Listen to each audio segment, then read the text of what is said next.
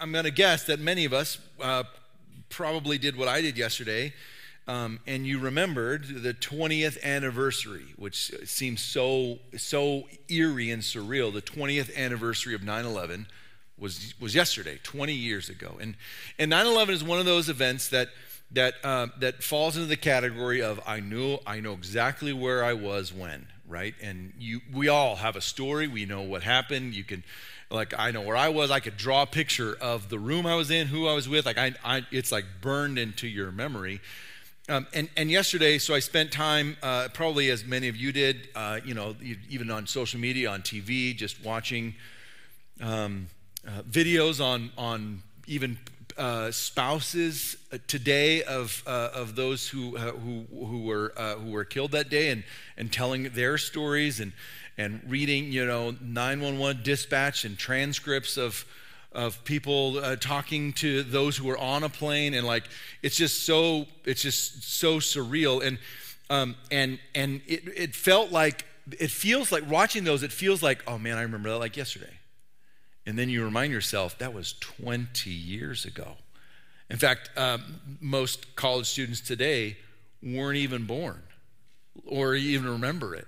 It was that long ago, but it still affects us, right? When you think of it, and it still affects our country.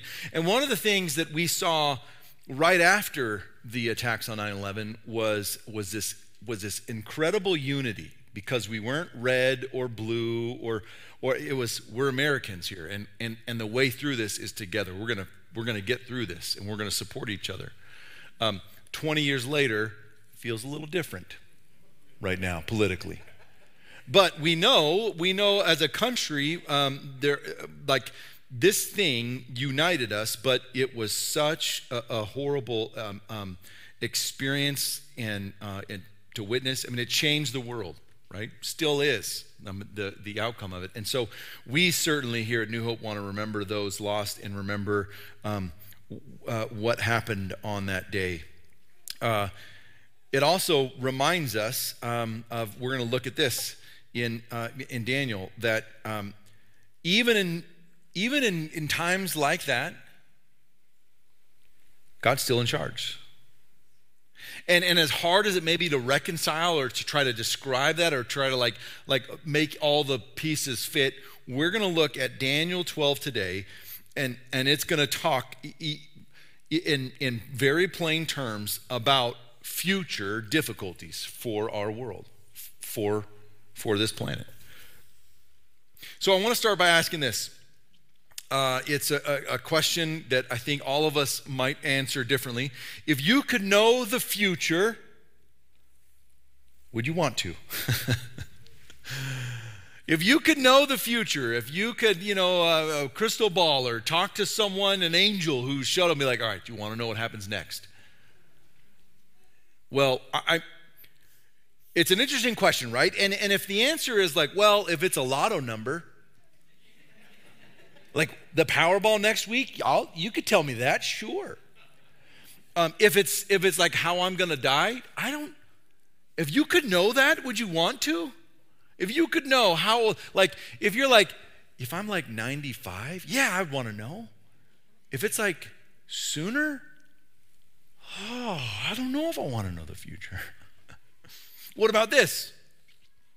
If you could know the end of history, what the end of history would look like, would you want to? How it all ends. Now, Daniel doesn't ask this question, but he's given this answer. He's not pursuing, Lord, tell me what happens next. He's just told, whether he likes it or not, whether he wants it or not, all right, Daniel, let me tell you about the end. And this, Daniel chapter 12, is about the end.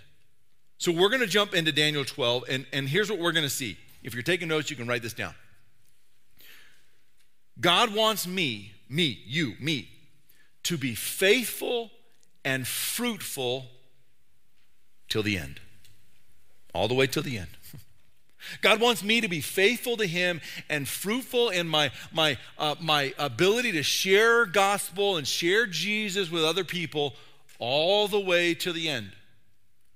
It's going to come out loud and clear in this passage that that there's going to be a lot of turmoil. A lot is going to happen in the future for us. But through it all, God wants us to be faithful and to be fruitful. Here's what it says in Daniel chapter 12, verse 1.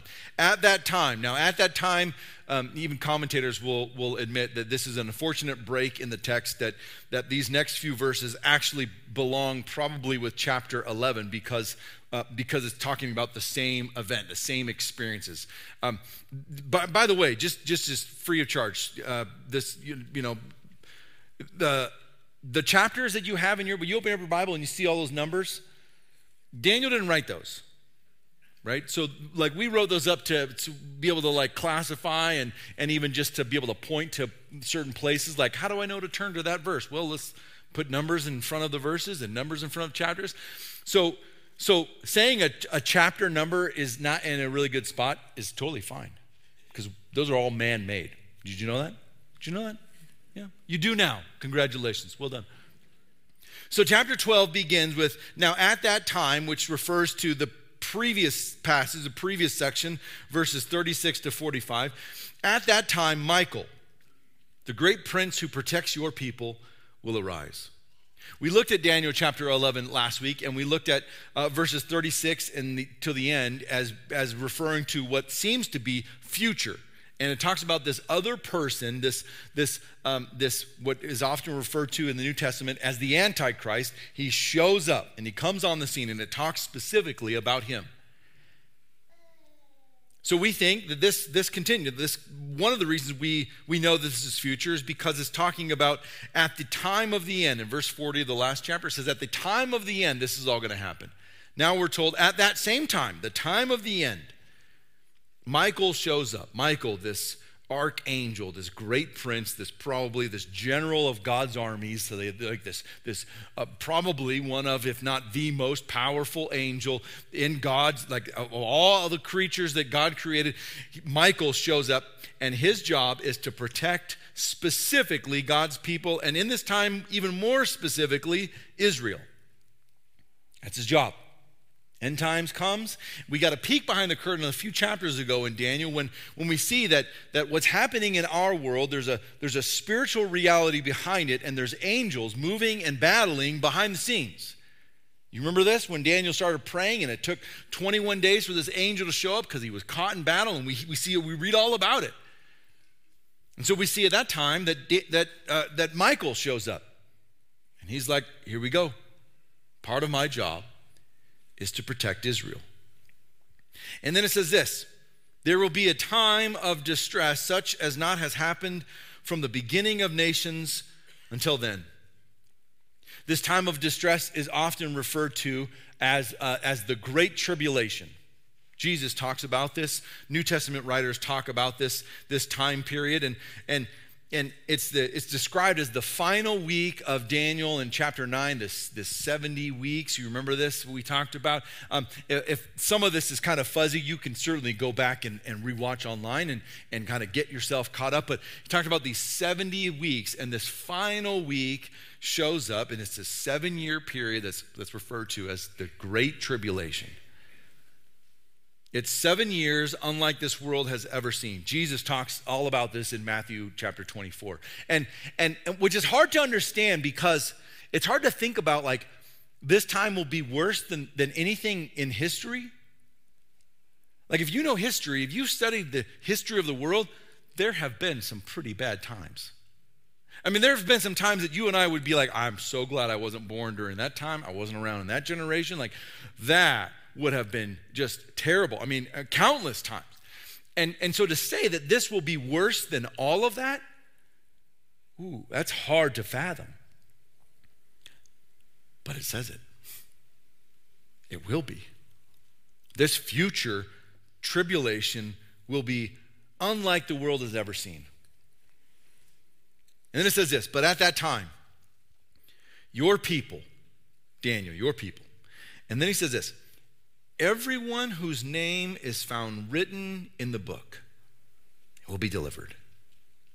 Apparently, God keeps records and writes them in books. And in this book, he writes names. And I can tell you that you want your name written in this book. That this book that we're talking about here, that shows up here and other places we'll look at in just a second, that this is God's book, and that the people written in this book, it says that they will be delivered. In Luke chapter 10, Jesus talks about this. He talks specifically about having your name written down. He says this, however, he's talking to his disciples. They come back rejoicing because they're having great success in ministry, and they're even spirits submit to them, and they show up and they're like, Jesus, this is great. Like, you, this authority you gave us. And he says, all right, great. However, do not rejoice that the spirits submit to you, but rejoice that your names are written in heaven. Listen, don't be so excited that you're having success in ministry and that you're having wonderful experiences. Here's where you should rejoice. Ready?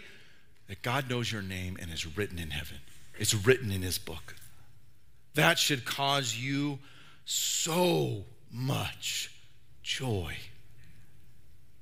In Revelation 20, we see that this book is referred to as the book of life. And if you're in that book, it's good news.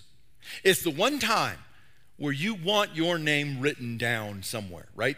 All throughout school, you don't want your teacher to write your name down on any lists, right? Like the list that they give to the sub, hey, here's the kids to look out for. If your name's on that list, right? Mine may or may not have been a time or two, but there are plenty of lists that you don't want to be on. This is one that is the most important list to be on. More than anything else, I want my name in that book. I want my name written down. In this record keeping that God has, I want it. I want it there. Now, what's amazing is that you can know if your name is written in that book. We'll come back to that in a second. You can know now if your name is in that book. You and I one day will get to heaven and we'll stand before God. And it's one of those moments where, like, all right, Lord, all that matters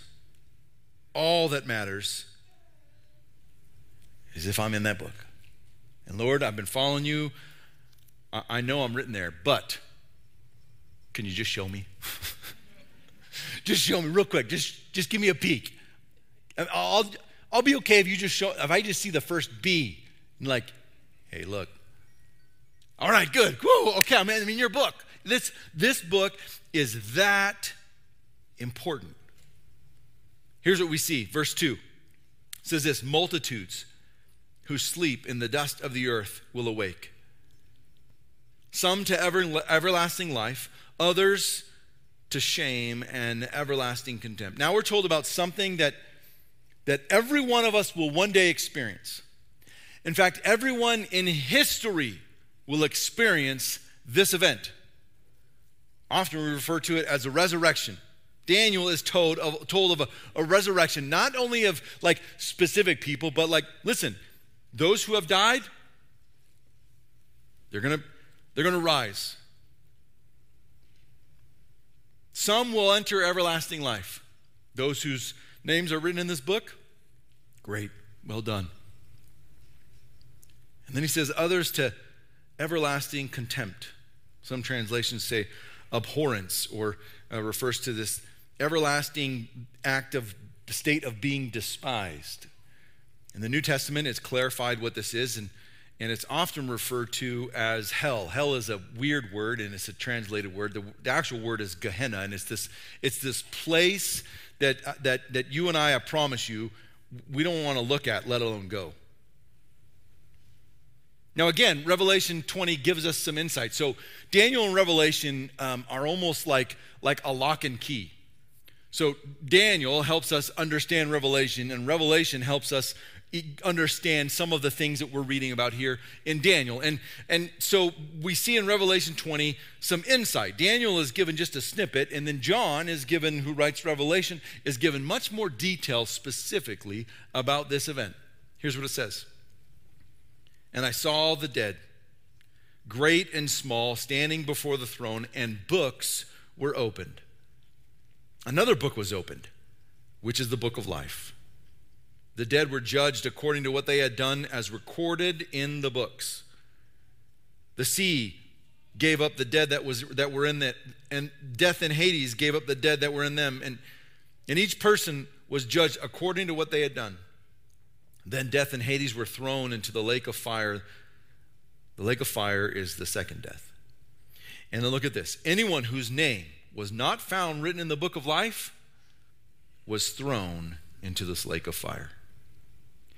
This passage is one of the reasons why we get uncomfortable even talking about end time stuff and apocalyptic literature and Revelation, because it's scary.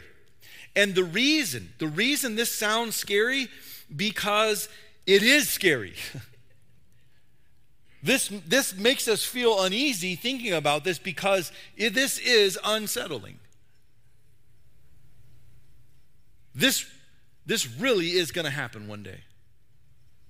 Regardless of what you believe about faith, about Jesus, about the Bible, about who believes what, and all right, regardless of what you believe about this, if God is right and if this is right, which we have every reason to believe that this is 100% accurate and true, okay, Lord, you wrote this down, you want us to know this, then this is an actual historical event that will happen one day. You and I will go through this. We'll experience this. But if you remember, God wants me to be faithful and fruitful to the end. He wants you to be faithful and fruitful to the end. So he's telling us, here's what's going to happen at the end. But he says in verse 3, he says this, there's good news. There's always good news. Those who are wise will shine like the brightness of the heavens, and those who lead many to righteousness like the stars forever and ever. Those who are wise, those who obey God. Now, this is like, I don't ever want to claim to be wise. I've been described as a wise guy, which is different, I think. None of us want to be like, oh yeah, I'm actually really wise. In fact, it's probably good you're coming to talk to me about this, because of the amount of wisdom that I've just attained.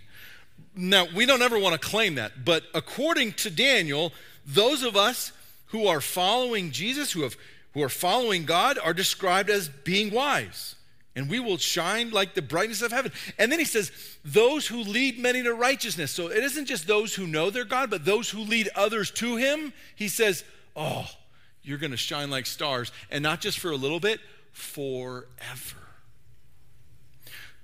Listen, church, what you and I do on earth, it matters. It matters. What you do in other people's lives changes eternities. And we're told that those who lead others to this righteousness, to this way to righteousness, like you will shine forever, and it will be forever known how much you did for the gospel, and how much, like I've heard this expression before, like, and it's, I agree 100%. We want there to be an overcrowding problem in heaven. Like, we want heaven to be like, you know what? I thought the traffic was bad in LA. There are too many people here. Awesome. That's it. Yes. You and I, God wants us to be faithful to him and fruitful in our expression and our sharing of the gospel all the way to the end, until you and I can't share anymore. And then it says this, verse 4, but you, Daniel, here's your role. This is your job. Ready? Roll up and seal the words of the scroll until the time of the end. What I'm going to tell you, what these revelations you're getting, these visions, seal them up, protect them until the time of the end. Then it says this, many will go here and there to increase knowledge. Daniel, you're not going to understand any of this. In fact, you're going to die not knowing what any of this looks like. But as time goes on, people will increase knowledge, and they will actually increase their ability to understand what it is you're writing. It's going to show up again in the same passage. So Daniel, write this down. Protect it. Don't let this go to waste. And other people are going to increase their understanding of this. Verse 5, then I, Daniel, I looked, and there before me stood two others, one on this bank of the river and one on the opposite bank. He's on the Tigris River looking at this, and now there's There's two figures. One of them said to the man clothed in linen. If you remember a few chapters ago, we looked at this man clothed in linen. There's a description of him. And what we saw was this description is surprisingly similar to the description in Revelation of Jesus. That this seems to be, I mean, it's clear to me, this man clothed in linen that is different than any other description of any other angel that Daniel ever saw. This is Jesus. One of them, one of these other angelic beings, says to him, to this man clothed in linen, to Jesus, who was above the waters of the river, how long will it be before these astonishing things are fulfilled? We see that this angel speaks to Jesus and he says, how long will it be? And I can imagine Daniel standing there and being, that's a good question. That's a good, thank you. I was thinking the same thing. Jesus, how long will it be? How long will it be before this happens? And then Jesus speaks. This man clothed in linen shares some details, and we both understand and don't understand what he's about to say. He says this: the man clothed in linen who was above the waters of the river lifted his right hand and his left hand toward heaven, and I heard him swear by him who lives forever. He swears an oath, saying, listen, by my Father, this is what's going to happen. It will be for a time, times, and half a time. When the power of the holy people has been finally broken, all these things will be completed. Jesus says this time, times, and half a time. It's not the first time we've seen this in the book of Daniel. And we know that this refers to specifically a year plus 2 years plus a half a year. So what Jesus is saying is this is going to last for 3.5 years. This experience that I just told you about, that is coming, this tribulation, this great distress unlike the world has ever seen before, it will last 3.5 years. We're going to get even more detail here, and it actually still confuses us. We still don't know exactly what this means. But he tells us, 3.5 years. Daniel responds, says this, verse 8, I heard, but I did not understand. Boy, could you imagine being there? Can you imagine being there? And this Messiah figure says a time, times, and half a time. That's what his voice, I think, sounds like. And you're just like, I don't get it. What? Like, how many minutes? Like, what is that? Like, how many, a time? Time? Daniel he doesn't understand. I heard, but I did not understand. So I asked, my Lord, what will the outcome of all this be? He says, all right, just tell me how it ends. I don't understand all this. Just tell me. What will the outcome be? And then it says this, he replied now, this man clothed in linen. He replied, go your way, Daniel, because the words are rolled up and sealed until the time of the end. He says, listen, Daniel, I've told you enough. Here's what I want. I want you to go all your way now. Live out your life. And just know this.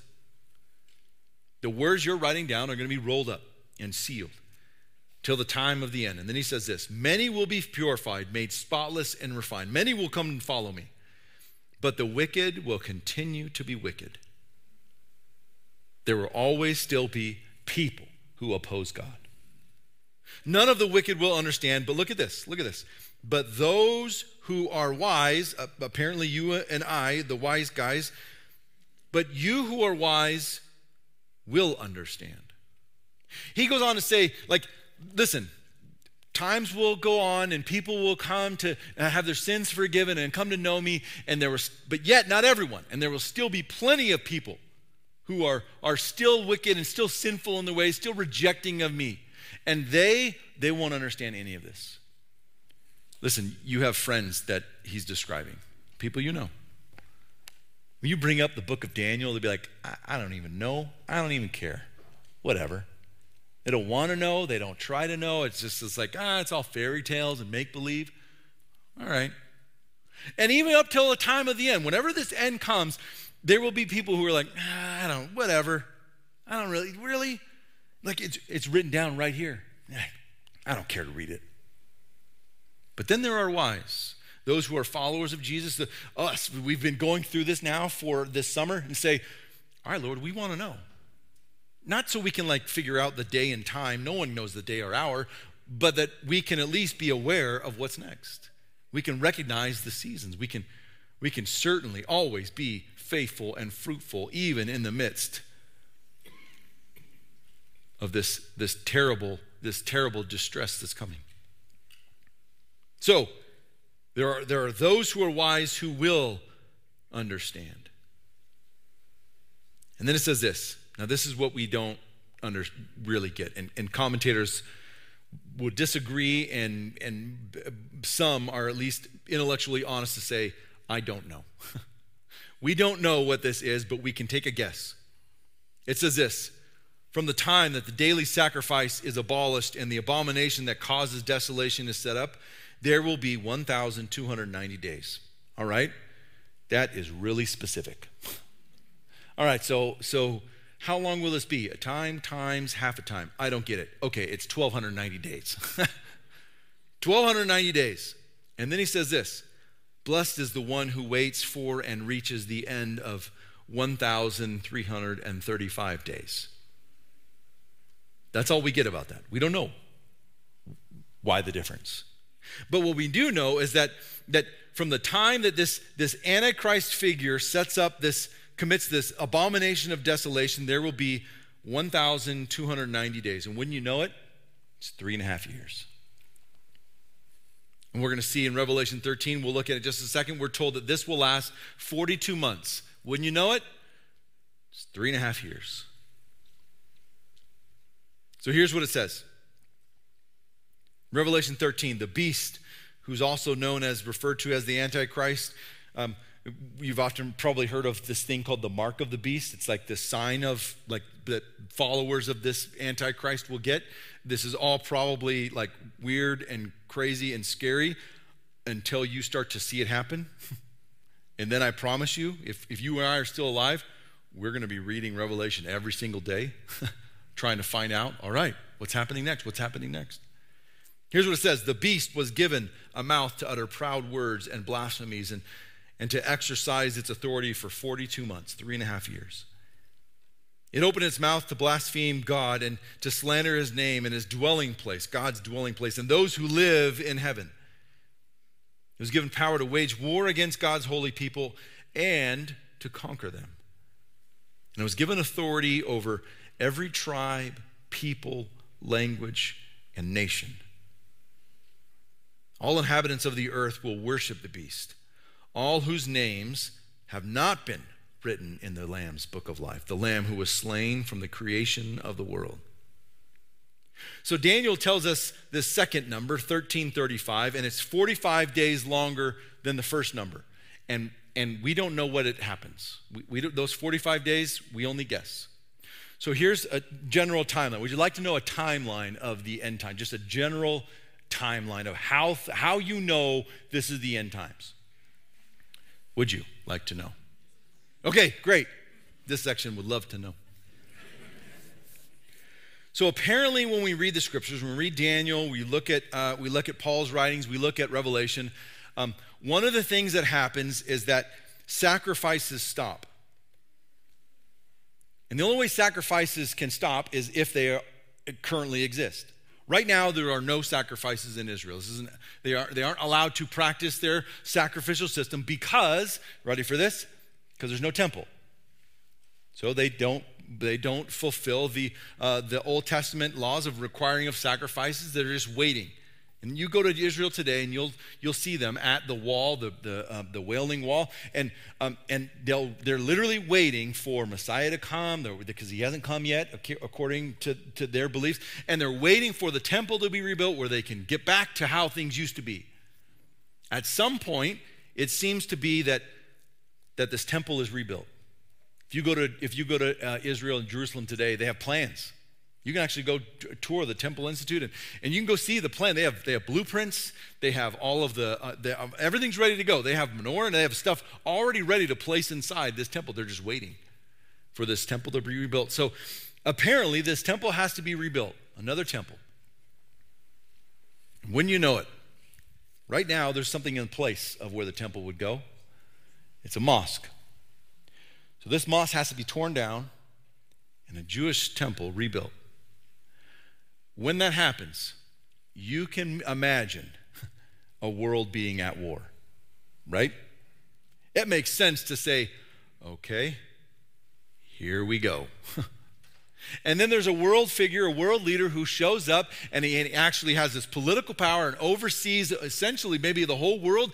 Often people talk about this new world order, like somehow all these nations combine, and he's now in charge. And he at some point in this 7-year period, right in the middle, the last 3.5 years, he sets up, he stops the sacrifices in the temple, and he sets up what's referred to as this abomination of desolation. He probably sets up an image of himself and says, you guys, actually, you don't worship God anymore.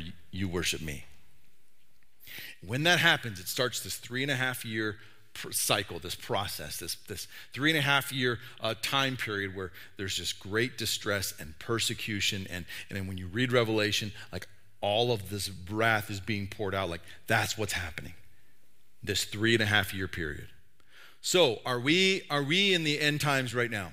Well, the temple sacrifices haven't stopped because they haven't started. There's not a temple. There hasn't been some world leader set up the abomination of desolation. So not yet. Okay, but do you think we're close? People will ask us all the time, aren't we close? Don't you think we're there? Look at what's happening. And my response is always the same. Ready? This is your new response. Well, we're closer. We're closer. How close are we? I don't know. But we're closer, right? By definition, we're closer. And so we see that this happens, and there's 1,290 days, and this is how long it's going to take. And blessed is the person who makes it an additional 45 days. Now, we speculate now, and commentators will, the honest ones will say, we don't know what this is, but it seems to be maybe that it takes 45 days for Jesus to set up his new kingdom. And he sets up new governments and a new system and a new way to rule the earth. And then when you make it to this day 45, oh, bless, because now you're entering. He's ushered in the kingdom. That's where many, many conservative commentators land that this might be what it's referring to. A 40-day, 45-day period where Jesus shows up. It says that he defeats the beast by the word of his mouth. He just shows up and says, and you're done. And it's done. And it's over. And he's all right, now it's my time. And he sets up 45 days, potentially. And now we're going to get to the last verse of Daniel. And this is, it's you read this and you're like, really? That's it? But I read it and I laugh, but I also am like, man, what a way to go out. It says this, as for you, this is now, again, this man clothed in linen who we would say, this is the Messiah. This is Jesus talking to Daniel. As for you, Daniel, go your way till the end. Here's what he's saying. As for you, Daniel, you're just going to go away and die. That's how Daniel ends. Hey, Daniel, thanks for everything. Just go rest your eyes and end your life. Can you imagine being Daniel? Like, all right, how's this going to end? Oh, you're just going to go and die now. And then you're going to wait. Here's what it says. You will rest. You will enter rest. Like you're going to die. And then at the end of days, you will rise to receive your allotted inheritance. And that's it. That's how it ends. Daniel, you're going to pass away. And at the end, you're going to be resurrected and receive this inheritance that I'm saving for everyone who's following me. Everyone whose name is written in my book, they're going to get this incredible inheritance. And so will you, Daniel. God wants me, God wants you to be faithful and fruitful to the very end, just like Daniel was. He's now 80. He's lived his entire life in exile, but still faithful to God.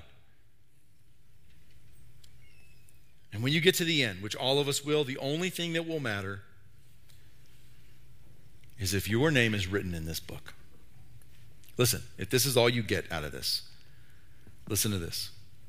The only thing that matters at the end of your life, not your job, not your promotions, not your accolades, not your bank account, not your house, not the car you drive, Not even all the good things you've done. Look at all the good I've done for the world. None of that matters. None of that matters. The only thing you will care about is my name in that book. If my name is in that book, and I get everything, the kingdom, everything that God has set up, it's for me. If my name's not in that book, then I don't get any of it. In fact, there's a different destination for me. Now, here's the great news. You and I don't have to wait till that day to find out. Am I in that book? I don't know. Jesus actually gives us the way. He tells us how to have our names written in this book, and he says, rejoice that your names are written in heaven. You can know ahead of time. Here's what he says in John 14:6. I am the way, I am the truth, I am the life. Nobody gets to heaven, nobody gets to my Father except through me. So, the way to have your name written in this book, ready? It's through me, Jesus. That's it. We talk about placing your faith in Jesus, believing in Jesus, deciding to be a follower of Jesus, accepting the forgiveness he offers and saying, I am now a follower of you. And when that happens, your name gets written in this book. I hope that you and I, that today we seriously take into consideration, do I know for sure I'm written in this book? Have I placed my faith in Jesus? Am I a follower of him? Am I when all this happens, because one day it will, you and I will be faced with this realization that the only thing that matters is my name in that book, on that page. I want to know today if my name's in there.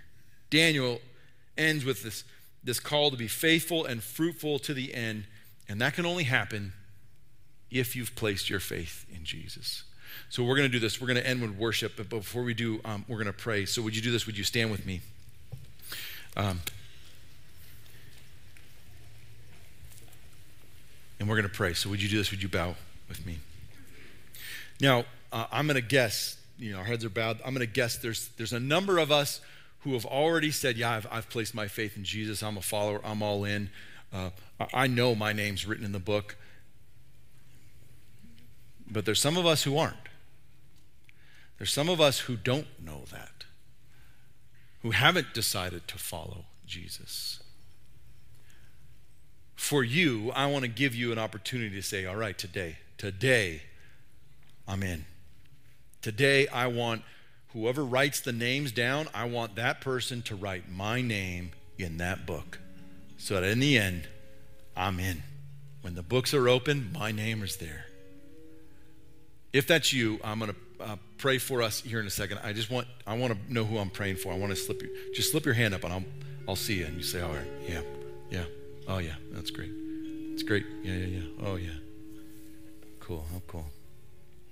So if that's you, and you're saying, all right, I want my name written.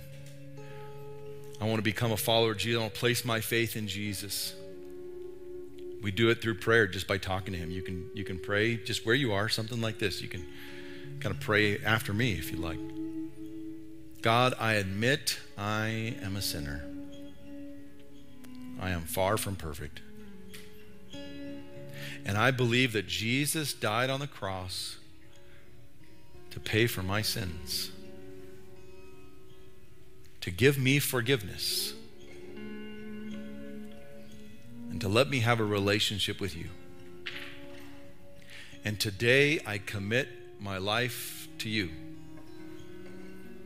to becoming one of your followers.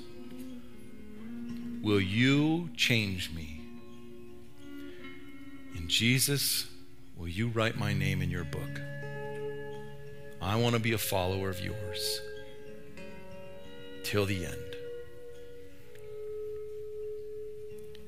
Now, a few of us raise your hand. You just prayed that, and two things happen. First, we're told that Jesus says that anytime someone repents, comes to faith, that angels rejoice. So listen, right now, wherever angels are, they're rejoicing. So let's rejoice with them. For those of you just decided that's welcome. That's so good. That's so good. The second thing is we want to rejoice with you. So if you raise your hand, come find me afterward. I would love to chat with you and to say, hey, I'm so excited for you. Any way I can help or get you on what you should do next. If you don't see me, just find someone who looks a fit. Find anyone and let them know. Tap them on the shoulder. Hey, I did this. What do I do next? And it's so great. It's so exciting. Before we end, let's worship. Let's worship the Lord together, and let's worship this Jesus who does write our name in his book, who will deliver his people. Let's worship.